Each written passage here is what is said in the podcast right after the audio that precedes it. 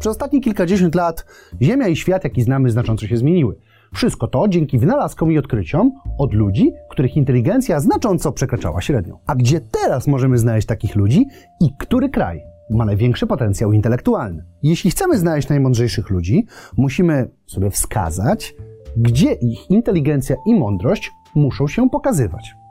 Zacznijmy od ustalenia, że mądrość to nie to samo co inteligencja.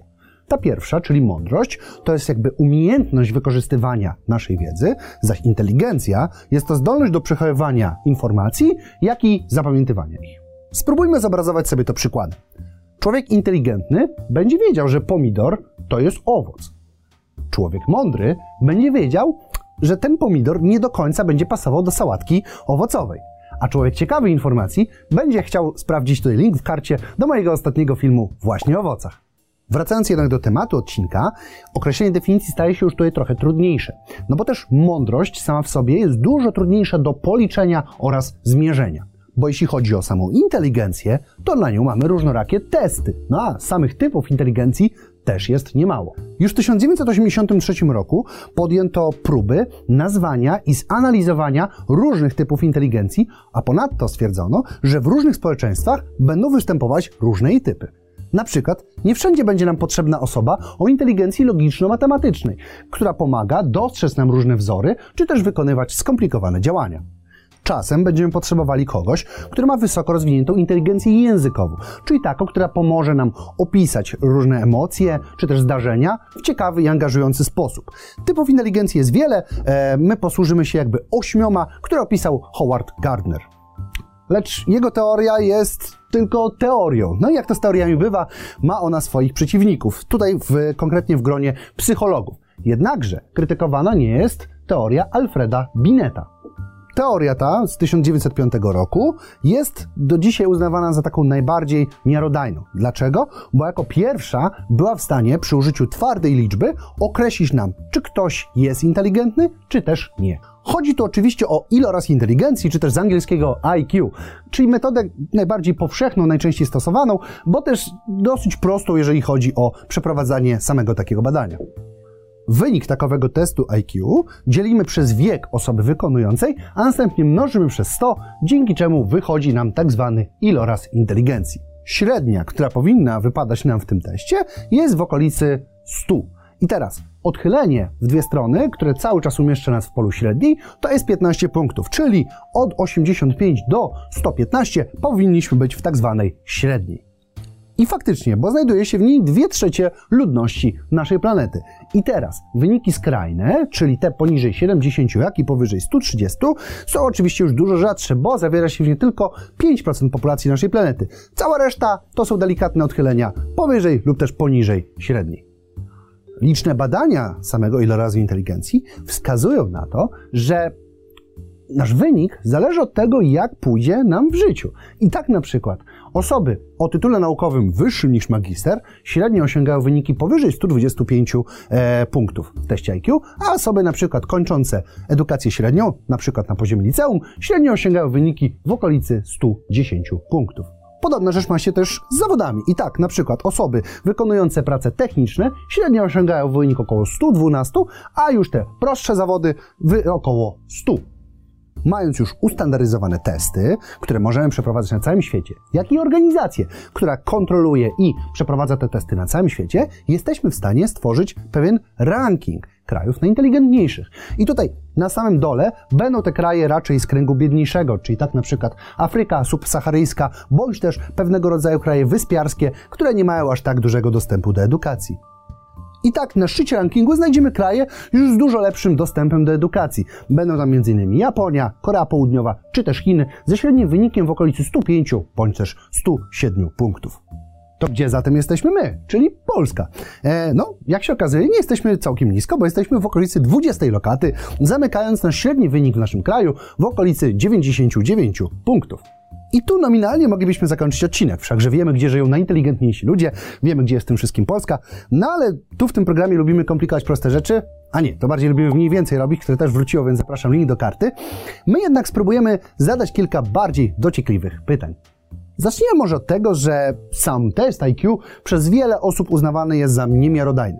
Kolosalna liczba psychologów uważa, że nie porusza on bardzo dużej ilości zagadnień związanych z naszym potencjałem intelektualnym. Cytując tu klasykę, jeśli ocenialibyśmy rybę przez jej umiejętność wchodzenia na drzewo, moglibyśmy stwierdzić przez całe życie, że po prostu ryba jest głupia. No i tak, e, I Q na przykład w ogóle nie ocenia naszych zdolności interpersonalnych albo na przykład wyobraźni przestrzennej. Dodatkowo sam test I Q jest testem. I teraz powstały badania, które wskazują, że kraje, w których w edukacji istnieje duża liczba standaryzowanych testów, dużo lepiej radzą sobie w samym teście I Q, dlatego że mają z tym styczność na co dzień. I idąc dalej tym nurtem, kraje, które nie mają aż tylu pieniędzy na edukację, bądź też ich edukacja jest ukierunkowana w nieco inną stronę, na przykład wobec umiejętności praktycznych, będą osiągały również niższe wyniki. Zatem czym powinniśmy się kierować? No i tu pojawia się już dużo, dużo więcej możliwości, jeżeli chodzi o określenie inteligencji danej osoby. Jedną z takich wskaźników, jednym z takich wskaźników będzie Education Index, czyli wskaźnik, który określa nam, jak bardzo wykorzystujemy naszą edukację, której na przykład zwieńczeniem jest ukończenie studiów na poziomie wyższym. Idąc owym wskaźnikiem, moglibyśmy na piedestał wystawić Danię lub też Australię, bo też tam osoby poświęcają najwięcej czasu na edukację, przez to największa ich ilość kończy edukację na poziomie wyższym, dzięki czemu średnia ma najmniejsze odchylenie. Jednak znowu, w biedniejszych krajach, gdzie ta edukacja albo dostęp do niej jest dużo trudniejszy, dalej nie będzie nam odzwierciedlał rzeczywistego potencjału intelektualnego całej populacji. Lecz kraje możemy sprawdzić również pod kątem alfabetyzmu, jak i analfabetyzmu. No i czyli, oczywiście mam tu na myśli umiejętność czytania i pisania. I tutaj statystyki pokazują bardzo ciekawe wnioski. Tak, że w Europie mamy około trzy procent analfabetów, w Amerykach jest już to około piętnaście procent, w Azji cyfry dochodzą do trzydzieści sześć procent, w Afryce nawet do pięćdziesiąt procent. Co ciekawe, w Azji czy w Europie Wschodniej te wskaźniki, konkretnie analfabetyzmu, były dużo wyższe sto lat temu. Polska również poczyniła niemały progres w tym zakresie.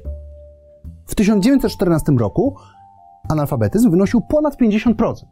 siedem lat później wynosił już trzydzieści trzy procent, a do lat sześćdziesiątych został całkowicie zlikwidowany.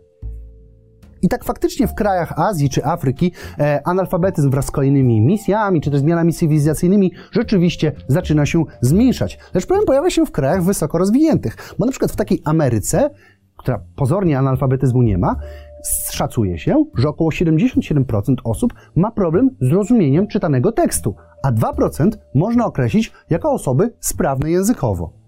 Alfabetyzm, inteligencję i mądrość możemy powiązać bardzo łatwo z czytelnictwem. I tutaj kolejna ciekawostka dla Was, bo kraje, które potencjalnie kulturowo są już wysoko rozwinięte, i na przykład weźmy Polskę, trzydzieści siedem procent Polaków szacuje się, że przeczytało rocznie jedną lub więcej książkę. Najwięcej na świecie czyta się w Indiach, bo tam na słowo czytane średnio w tygodniu poświęca się około dziesięć godzin. Dalej w rankingu znajdziemy takie kraje jak Chiny, Tajlandia czy też Filipiny. Co ciekawe, pomimo wcześniej podniesionych problemów z rozumieniem słowa pisanego, Amerykanie mają bardzo wysokie czytelnictwo, jeżeli chodzi o średnią w ich całej populacji.